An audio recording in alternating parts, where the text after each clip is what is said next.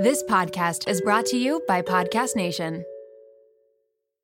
Another day is here, and you're ready for it. What to wear? Check. Breakfast, lunch, and dinner? Check. Planning for what's next and how to save for it? That's where Bank of America can help. For your financial to dos, Bank of America has experts ready to help get you closer to your goals. Get started at one of our local financial centers or 24-7 in our mobile banking app. Find a location near you at bankofamerica.com slash talk to us. What would you like the power to do? Mobile banking requires downloading the app and is only available for select devices. Message and data rates may apply. Bank of America and a member FDIC.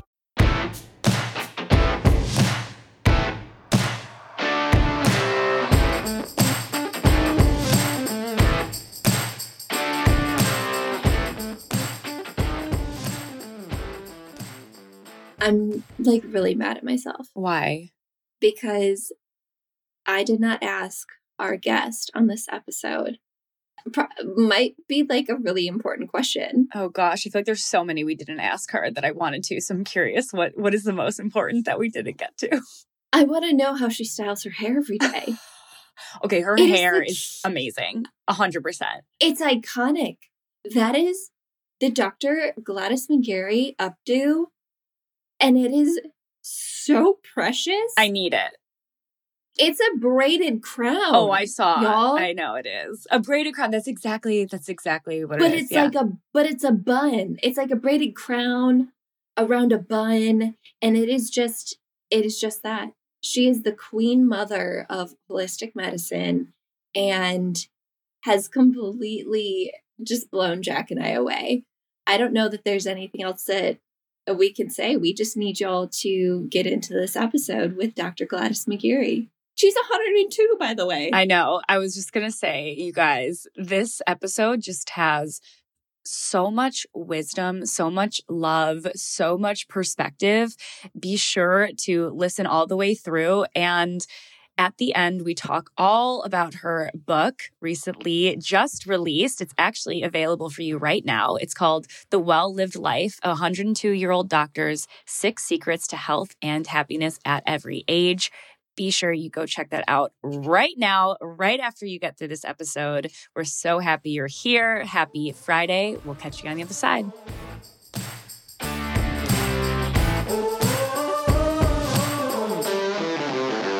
Dr. McGarey, please, we are so excited to welcome you to the WOMED.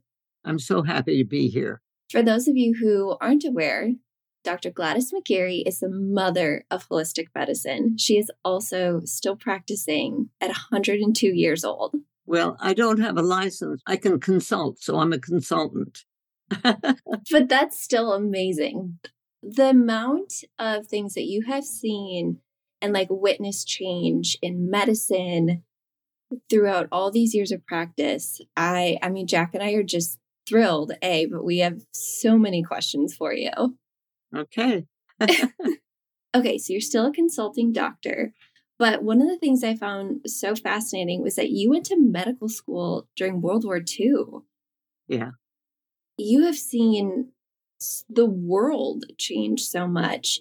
Oh, yeah. And I'm just curious, what was it like being a woman in medicine at that time and pursuing a medical degree? Well, I went to Women's Medical College in Philadelphia, so we were all women, but we, uh, the instruction was that you have to be tougher than the guys. So they really made it tough for us. We started with 20, with 50 students and ended up with 25. They just uh, really pushed it to it. And uh, during that process, I went, I was sent to the psychiatrist twice because uh, I kept saying, well, there's more to it than uh, fighting and killing. And there's other, you know, and I kept asking questions like that and making comments, and they didn't think it was, you know, it, it was woo. You mean bringing in more concepts of holistic medicine into med school at that time? Yeah. Well, you know, you know, I was born and raised in India, and my parents were medical missionaries, and they were both osteopaths. My mother was a real pioneer.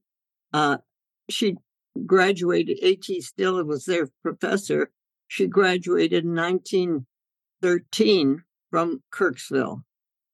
Wow. so it's a long history. you have had so much exposure to all different fields in medicine. I mean, yeah. from such a young age, seeing more concepts of Western medicine like yoga, acupuncture, and different ways of treating the body as a whole. I mean, of course, you're in med school, you're pushing boundaries, and they think you're crazy for it. Oh, yeah. Yeah. Yeah. of course, we're crazy because we have better ideas. And female practitioners always worked harder because, like you said, you have to be, we have to be tougher than the men in this field. Right. And you're actually the co founder of the American Holistic Medicine Association. So, it sounds like your passion for holistic medicine started at a very young age, being exposed with your parents. How did that all come together then? When did you feel like you finally were able to have a voice in that sort of realm? it's really interesting. I didn't really claim my voice until I was 93. That's that's a fact because when I uh, when I grew up in India and and we my parents took their medical work out into the jungles of North India, the villages. And I thought life was supposed to be that way, you know. And then I started school and everything turned upside down because I was severely dyslexic and I couldn't figure out. I knew the alphabet and I knew the numbers, but they didn't stay still. And so I had to repeat first grade twice because I was a class dummy. I mean, it was really, uh, the teacher thought so, and the other kids thought so. So I fought myself around to say, no, well, you know, maybe I am, but that scarring was something that was so deep that uh, I didn't really claim my voice until I was 93. I knew that I had to say something. I knew I had to do something. I knew what it was but I always deferred to somebody, something else. I would either say, well, Bill, who was my husband, he's a physician, he did it, he said it, or or somebody else. You know, it was constantly saying, well, thank you very much if somebody complimented me. But then I'd say, yeah, but you want to know how I found out my voice? Yes, yes absolutely. Please tell us. tell us. I'm on the edge of my seat. well, I pay attention to dreams. I have all the time I'm with my patients and with my kids and myself. And so this one Sunday morning, I woke up and I was singing and hymns and laughing. But I was in that in between phase of when you're not quite awake, but not, you know, you're still dreaming. And I saw myself as nine year old Gladys. Now I'm looking at this.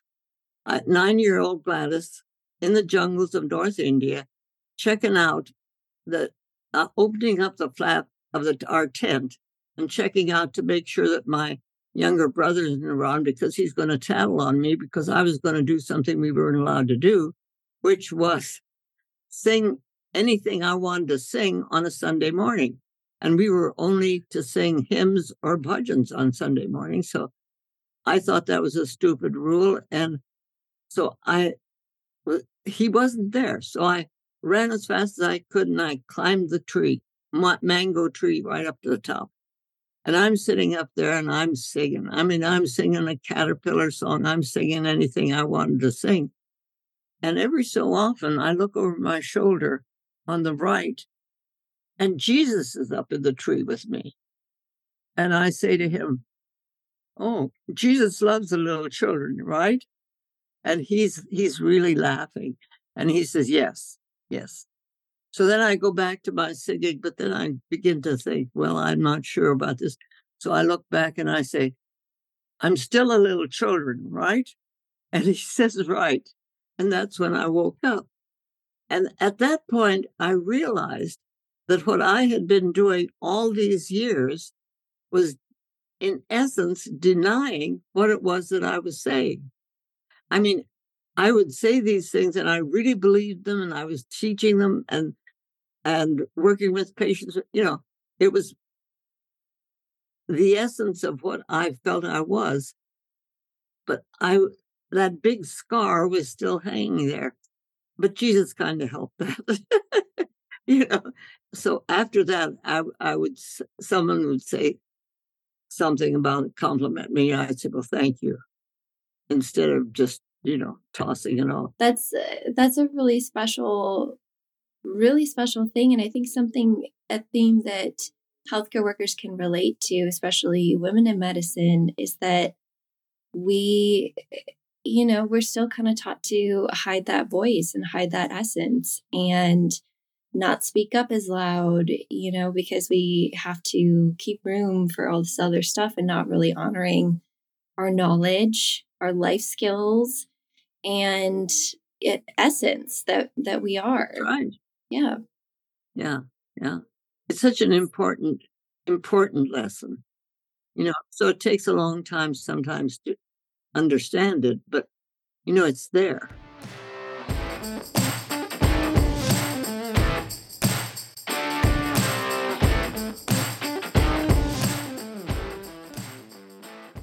At what point did like the concept of holistic care come into play for you in your practice? All during my training, I was kind of pushing against that because after all, I had grown up in India and I watched my parents work with people in ways that were, uh, you know, they had no tools. If they're taking their things back into the jungle, they had a few things, but they didn't have a, the, a pharmacopoeia that they could go to or anything like that. Mm. So they had to use you know, what they were working with was love and healing. I mean, it's as simple as that. And when a group of us uh, in the late 50s and early 60s began talking to physicians, nurse practitioners, uh, began talking to each other about something's, there's more to it than this, and so on. That's when we decided we need to create the American Holistic Medical Association. We didn't know what to call it and it took us two years to learn how to spell it, but it was because we knew that we were taught a lot about our bodies and we were taught something about our minds in the whole field, but there was nothing about the spirit. So mm. obviously, the root word was the one with an H. The root word is healing, health, and holy. So that's what when we really became the American Holistic Medical Association and and began putting things out publishing things and saying things that we were saying and what we were working with. We were called all kinds of names. Not complimentary, but we had to do the work. I'm sure. And I'm curious how that work, integrating the mind, body, and spirit into medicine, what was that pushback like, especially earlier in your career and then throughout?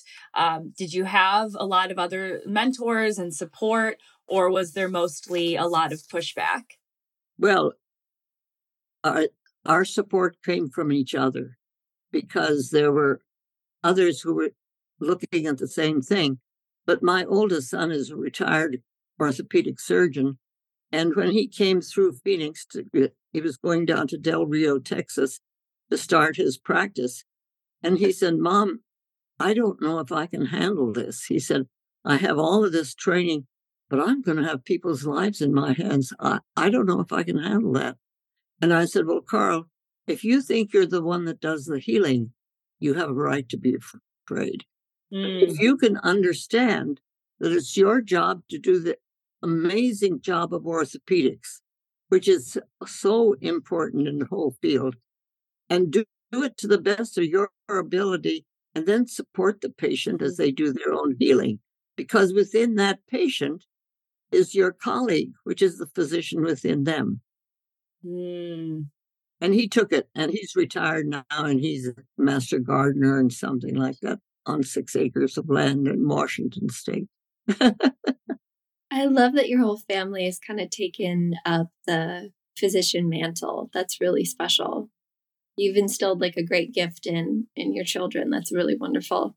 Well, they they were my foundation. They they focused Mm. me. They helped me Mm. get through things. If you have little people or into teens and so on, I'm curious, can you walk us through some of those specialties that you worked in and um like what your major body of practice was in? Have you worked in like fa- fa- family medicine and primary care or what was your specialty in throughout your career? primary care, but birthing was my love. Oh, wow. because we have done such a bad job. And when I was in medical school and after, we were doing twilight sleep to people. Mm, My oldest two sons, I had twilight sleep. And that meant that the patient, the mother knew nothing. I didn't know my son was a boy and, and for 24 hours, my oldest son anyway, that that's was the way it was. But the and since the the mother was completely anesthetized, we who were going now to deliver a baby, which I th- think is a wrong term. Read, I'm trying not to say that because women birth babies. We deliver pizzas and we li- deliver speeches and stuff. We don't deliver babies. But during that time, we had to because there was no way of getting the baby out. And so we used forceps, and I was got I was real good at that.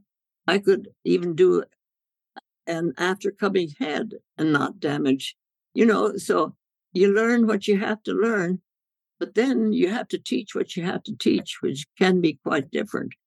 And so when after I graduated from medical school and we went through my internship and stuff, and and boy, that was tough because Deaconess Hospital had not never had a woman um, physician, and wow. anyway, there's a, all kinds of stories there. But the p- whole birthing process, uh, we went to a Bill's, my husband's hometown, which was Wellsville, Ohio, and I began doing home births. And we, some of these births were out in little shacks with, in the fields, you know, really, really poor people. And uh, so at that point, uh, I- even carried my forceps along with me in the bag in case I needed them, but I had to depend on the mother to do this birthing process. And it, it's shifted. So now my dream here's my dream. I really, really want to create a village for living medicine where people who are in this village understand that life and love and laughter and labor and understanding are the essence, the, I call them the five L's of this. And the start of it is a loving birth center Mm, so that every baby that is comes into this world comes into a, an environment of love and caring no matter how difficult the uh, delivery no no the birthing is that word it keeps keeps slipping in but we mean the birthing That's so, I love that so much. My identical twin sister is actually a midwife and delivers, uh, well, yeah, delivers. And she, she always reminds me that they always say that they catch babies. They're baby catchers and they like to catch babies instead of deliver babies. So I love how you pointed that out. Um, and birthing centers, can you elaborate a little bit more for maybe some of our listeners who aren't really familiar with birthing centers. I think they're starting to pop up a lot more throughout the states in certain areas for sure more than others. But I love this vision for you. I can like see I yes. can see this. Reducing birth It's- it's a- trauma. yeah it's allowing the mother to birth the baby any way she wants if she chooses a bathtub we can provide that if she i have a patient this woman was a dancer she danced that baby out i mean really literally danced i had to kind of move along with her it was pretty uh, interesting and uh it's it's that idea that what we really want to do is have the mother and the baby understand that this is their job together mm. and that mm. the baby's involved in this too. mm. I learned that personally when, uh, with my last child, Bob Bradley had just written the book Husband Coach Child Birth. And uh, Bill and I were in the audience. And I was within a week for his, for Dave, my youngest birth. And I was planning on doing it at home, and which I, uh, ended up doing. But in the middle of the lecture, all of a sudden, this kid in my belly moves from being a, a head down proper to a transverse. And I'm Rude. sitting, I'm sitting in this lecture, and I'm looking at this process that's going on in here. And I don't hear anything more that Bob Bradley has to say because now I'm talking David to this baby. I didn't know whether it's boy or girl, but I knew this baby was, you know, needed to change positions and he had a part in what was doing. So I'm telling him, uh, now look, you got your head in the wrong place. We need to get it back down there and we got to get your butt up here. And I'll help you, but you got to help me. And so I didn't hear anything else Bob said because I'm working with David. And so we work along, work along. All of a sudden, he pops his head down where it belonged, and I could settle. And then a week later, we did it, you know, the way it needed to be done. But you really, really, I had the personal experience of really communicating with that little guy while he was doing the process that we needed to do together. That's and really special. It's, it's beginning to, you know, when when you really get it and you begin to understand that this birthing process is a teamwork thing, it's glorious, is what it is. It's really special. My primary background was neonatal intensive care. And so I would be charged in like our NICUs and I would go to the high risk deliveries and um, obviously cared for like the sickest of sick populations um, as as neonates, but it's it's such a special process and something that's just really near and dear to my heart how resilient these babies are, how resilient the moms are, and what a special thing that is. You mentioned your foundational five L's, and I'm just wondering if you can kind of break those down a little bit and mm, how um, those come into play. Yeah, how those come into play with your uh, new book. When we did the American Holistic Medical Association, we did a lot of talking and working with things and so on. Gradually, this concept from emerged for me, for my own uh, understanding of what life and the whole process was that we were working with. And I realized that um, these five L's, they made some kind of sense to me so that I could begin to uh, think about things in different categories. And the first one was the whole business of life, because life is the essence of what we're all about. You know, we're here, we're alive, and that's it. But uh, life is like a seed. It, it can be in the pyramid for 5,000 years and nothing's going on. In, in fact, the whole energy of the universe is within that seed, but nothing's happening until it's activated with somebody paying attention and putting water on it and loving it. When love enters in, it cracks the shell, and the two of them, love and life become one. It's like a ovum and a sperm, you know, one is not much use without the other if you're going to have some life here. So the life is essence to this whole process of us being on this planet. And then laughter. Laughter without love is cruel. It's cold. It's mean. But laughter with love is joy and happiness. That's it beautiful. Just, it's a completely different aspect of our being. Labor without love is I gotta go to work. There are too many diapers, you know, just drag yourself to work. But labor with love is bliss. It's why you do what you're doing. It's why it, it's why singers sing. It's why painters paint. It, it's the essence of our b- true humanity that we're reaching for, and it's bliss. It just is. And then the fifth one is understanding.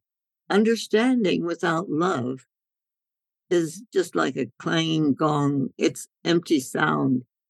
Uh, you've, as nurse practitioners, know and physicians know that there are a lot of physicians who really don't listen to their patients. And patients will come back and tell you and me and others that uh, they looked at their computer or they looked at this or that or the other thing, but never listened to what they were saying. But listening with love is understanding. And with understanding, you can begin to really work with a person who is struggling with whatever it is that they're struggling with. Yeah, how lucky we are just to have you on the pod speaking to us right now. Oh, thank you. but you know, all that I've done wouldn't amount to a hill of beans if you didn't pick it up. So take your credit in this too.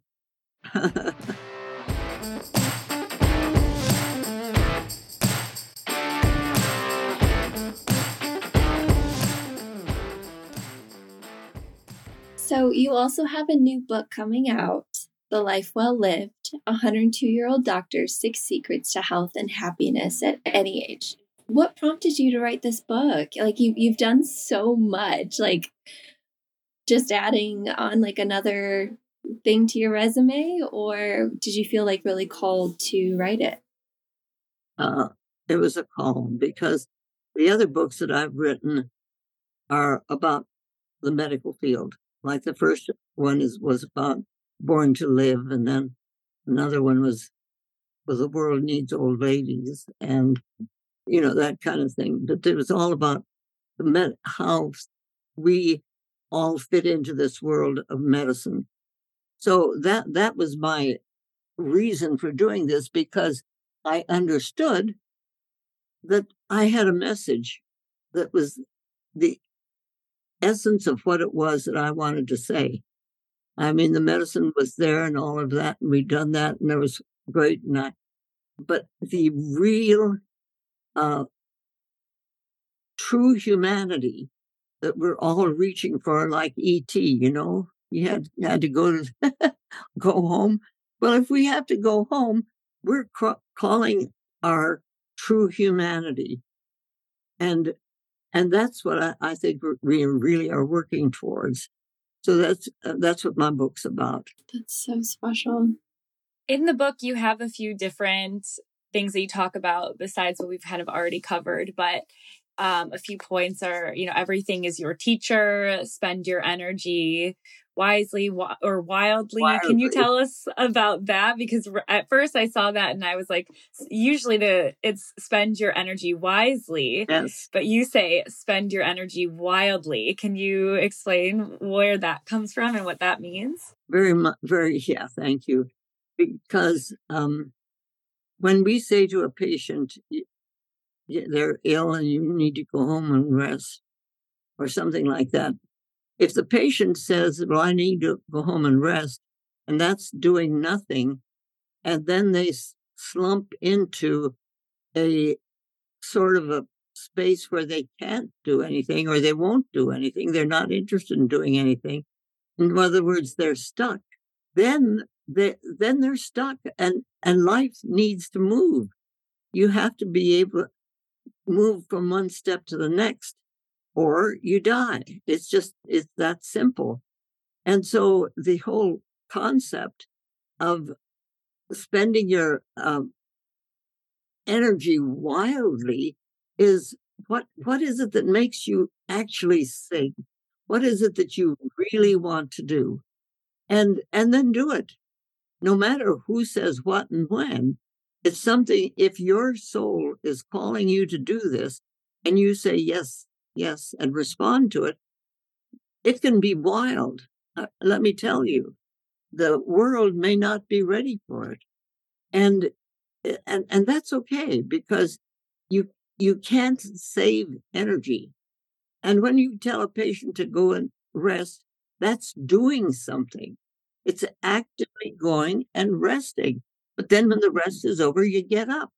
But if you think going and resting means you go and you just give up, then you're not doing it. You're not doing anything. Yeah. So, yes. You're not resting in the healing. Yeah. It's, it's, it's essential to, well, you know, you watch a plant grow, a, a rose trellis.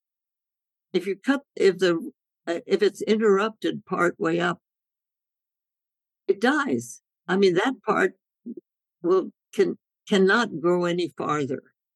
And if and in order to grow any farther, you have to do the steps that go and go and go and go. Wow. You offer so much wisdom, and I cannot wait for our listeners to dive in more to your book. But while we have you here, I just have a few more questions just about how you have seen the face of medicine change over the last few decades. You've seen, you know, from the rise of the AIDS crisis to us finding um, pretty much not a cure, but something that has drastically changed what that looks like. And then two years, three years ago, you saw a global pandemic. When you saw the pandemic come, the COVID 19 pandemic, um, what did that feel like compared to some of the other things you have seen and witnessed in your career? Was it as scary for you as it was maybe for the rest of us, or because you've already seen so much, you kind of internally knew that this would pass? Well, uh, sort of a sideline here, but it's not a sideline. When I when we had to wear masks, mm-hmm. it just took me back to my childhood. Muhammad mm women have wearing masks for eons. They've lived in burqas, and their men didn't want to see anything but their eyes. And that's been going on for eons. So for me, it was well, like here, here we go again. you know, we we, but the guys had to mask up too. You know, so it wasn't just us. It was different. It was a different. However, uh, the, the beauty of life itself is that each one of these uh, epics in time are that. You you don't just get over something you live through it. And if you live through it you have experienced what's there and and you've moved to the next level. You know i had the opportunity of going to afghanistan when i was 86 and it was amazing because my older brother who was the head of the future generations and they had worked around the with UNICEF and so on around the world found out that in the Afghani women the birth the death rate from women was higher than any place else in the world mm-hmm. and they couldn't find out why they couldn't get any answers for it and well partly because they couldn't talk to the women, but then the, the, just why is this? So I was just ready to retire from my practice, and my brother said, "Well, why don't you come to Afghanistan and see what we can do there, and see if you can?" Because they may they'll talk to a woman, but they won't mm-hmm. talk to the rest of us. So uh, Dr. Shukriya Hassan was a, a, a Afghani amazing Afghani woman physician whose family had kicked her out because she was called a bad woman because she went to medical school and she talked to men and all that kind of stuff. So, anyway, she was amazing. And she and I had the opportunity to work with, uh, we invited 30 women to come to a big house that we rented. And uh, it would, we did a different time, but this one, we rented this big house and when we got there, we had invited two women from every village, uh, 10 different villages. When we got there, there were 50 women there, and we had to send 20 of them away because we didn't have space enough. Because when we had first thought about this, we had to first ask the men to, to let us do this. And they said, no, you can't have our wives. And Shukriya says to them, we're looking for your mothers in law. Well, they were, were that was okay. Well, the, what, the nice thing was that the mothers in law were still having babies. So, you know, it was, we had little people and, but we ha- had opportunity to really for a week live with them and, and have them tell their own stories. And these women had never told stories even to each other much. Uh, you know, it was just that this is what they did and they got through it. And, or they didn't, and died and whatever. But it was, it was uh, something that they really, you know, they were not stupid women. They were ignorant. They had not been taught anything. And what we found out, because we made a matrix and we followed each one of their pregnancies and uh, you know, mapped this all out, we found out that when they got pregnant, they weren't allowed to eat it, uh, to eat anything that contained calcium. They didn't know what it was, but um, the eggs and uh, yogurt and carrots and so on. So that by the time they were in labor, practically all of them talked about being in labor like this, which is tetany, hypocalcemic tetany. And and when they went into labor, they were not allowed to have anything to eat or drink. So you have a starved woman doing the greatest work in the world, and they were given nothing. I, I said to them, you know, you're doing the hardest work in the whole mm-hmm. world. There's no work any harder than this. How, how did this happen? And a couple of them said, must have been men did this because, you know, but they were totally caught up with that. I had a little piece of uh, blackboard and chalk, and I told them what their process was because they were, it was like, you know, when you're uh, digesting your food, you don't know what's, what's going on in there. Well, this was for them like that. They, they knew how they got pregnant and then they didn't know what happened. And so when they were in this c- condition where they could not push that baby out, someone from the outside had to push. So you have ruptured uteruses, you have prolapsed bladders, you have fistula, you have dead babies, and you have dead mamas. And it was so obvious when when they began when they began to understand that the cervix has to open up so that the baby can come through. They they were in awe, and uh, so I told them about the sperm and the ovum. And one woman said, "Well, how many sperm?" And I said, millions. And they said, "How many eggs?" And I said, "One." And she gets to choose which sperm she wants. They all put their shoulders up and sat back and said, "Whoa." so, but it was it was a wonderful time. But the set, sort of a spin-off from that, when I came back to the States, I was talking at one of the pre and perinatal uh, conferences and found out that our C-section rate was so high here. It was in Arizona was about uh, 35, 40%. But in, and there was a woman in, from Russia, and she said in Russia, the hospital C section rate is 100%. And in Brazil, there was a woman there from Brazil. She said it was 87% in the hospital. Well, you see, they were, we now, because we think we know so much, we're doing what the Afghani women did, you know, having someone else take over and do the whole process. So anyway, uh, I kind of got off track, but no, we loved every second of it. Oh, I meant to mention that within a year, the birth rate, the death rate had significantly changed because, you know, women, when they learn something, they teach. They can't help it. And so they went home, these 35 women went home and they taught in their villages, and and it changed.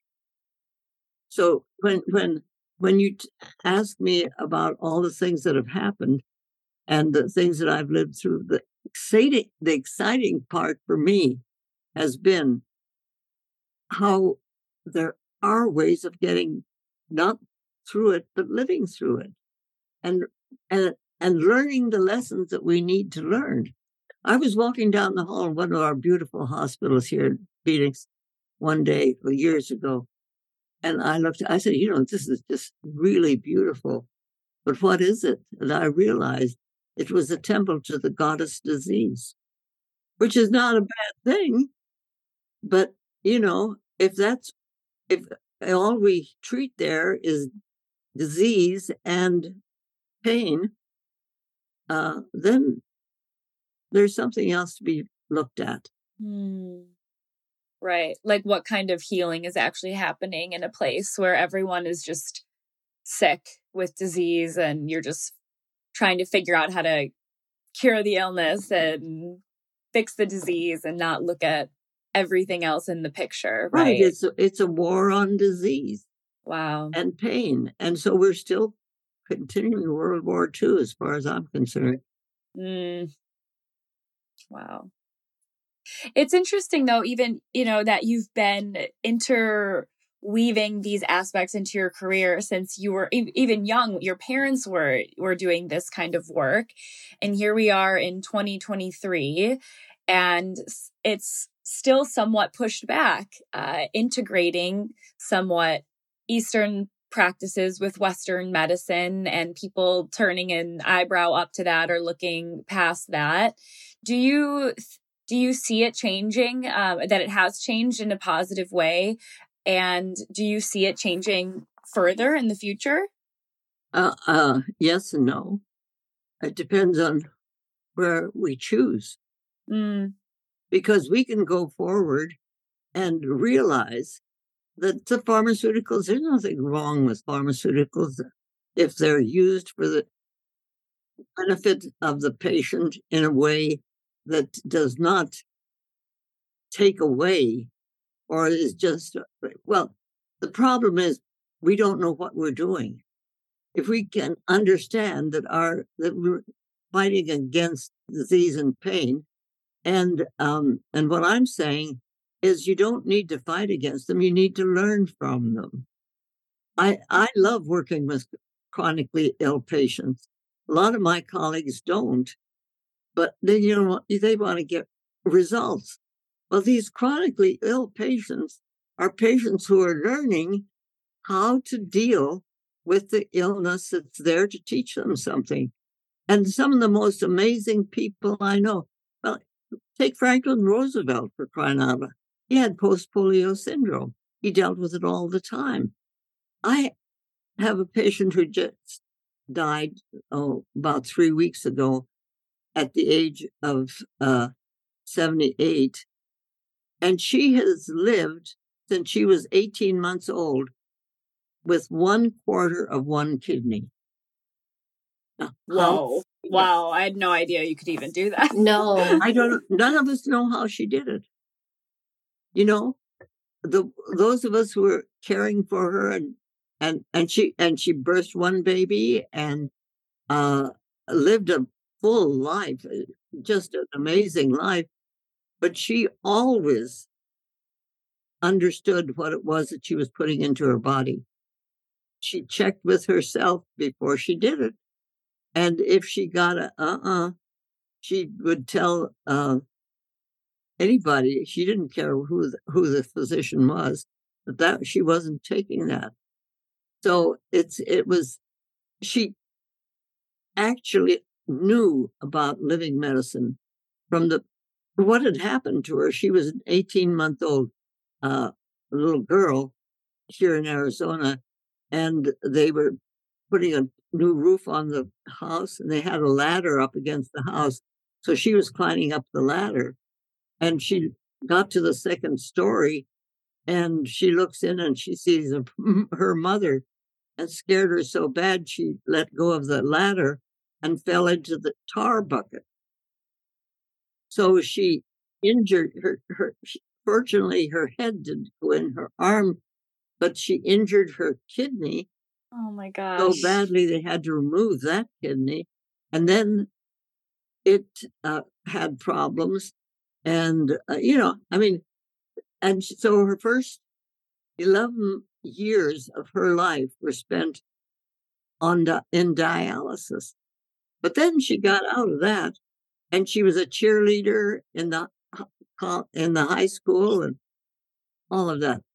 It, it, it just her need to live life the way she needed to live it was so important that she just kept on and and uh, those of us who were working with her were in constant awe and i have other patients like that you know that have done these amazing things because they've taken the responsibility and worked with them Gladys, we have appreciated speaking with you so much on the WOMED. We will link your book uh, to our listeners, and we'll have all that in the show notes for for our, our team.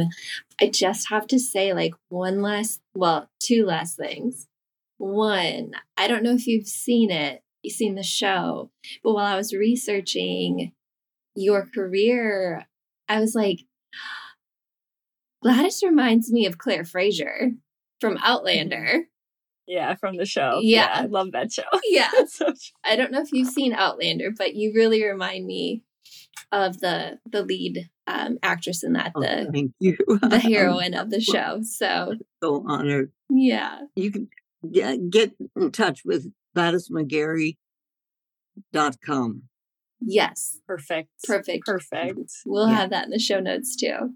I f- feel very privileged in being able to do this kind of thing because I think the world really does is so scared and uh, needs hope.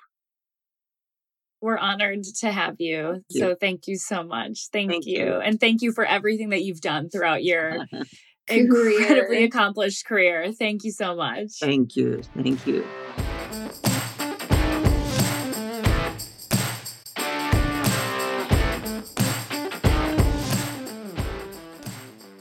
I feel warm and renewed and also like I want to I want to listen to all of her stories. Like she I would I need more stories from Gladys. Gladys is our new resident grandma and just total Fairy godmother. Fairy godmother. Yeah. We are so so grateful to Dr. McGarey for joining us on the podcast today. Um, we will have a link to her book where you can purchase that because we want our fairy godmother to have a New York Times bestseller. Again, the book she just wrote is called The Life Well Lived A 102 Year Old Doctor's Six Secrets to Health and Happiness at Every Age. That book will launch on May 2nd. So it will already be available to you by the time this episode comes out, but I think it'll be a welcome addition to every bookshelf. Absolutely, Danielle. I hope that everyone goes out and buys this book because we have made a personal promise to Gladys that we are going to do everything in our human power to help her get on the New York Times bestseller list. But more importantly, the title of the book, I think you guys will see in the episode, just absolutely rings true, not just to how Dr. McGarey has practiced seeing patients, but also how she lives her own life. You can just see that she is absolutely just glowing. She is happy. She is fulfilled. She is surrounded by love. And it's just so inspirational. So, if this episode resonated with you, or you know someone looking into the holistic medicine route, please share this episode. Every share and review um, and download really helps our podcast out. So, on that last note, Jac and I love you guys so much. And we're just to hashtag live life like Gladys. So, we'll see y'all next week. WOMED Out.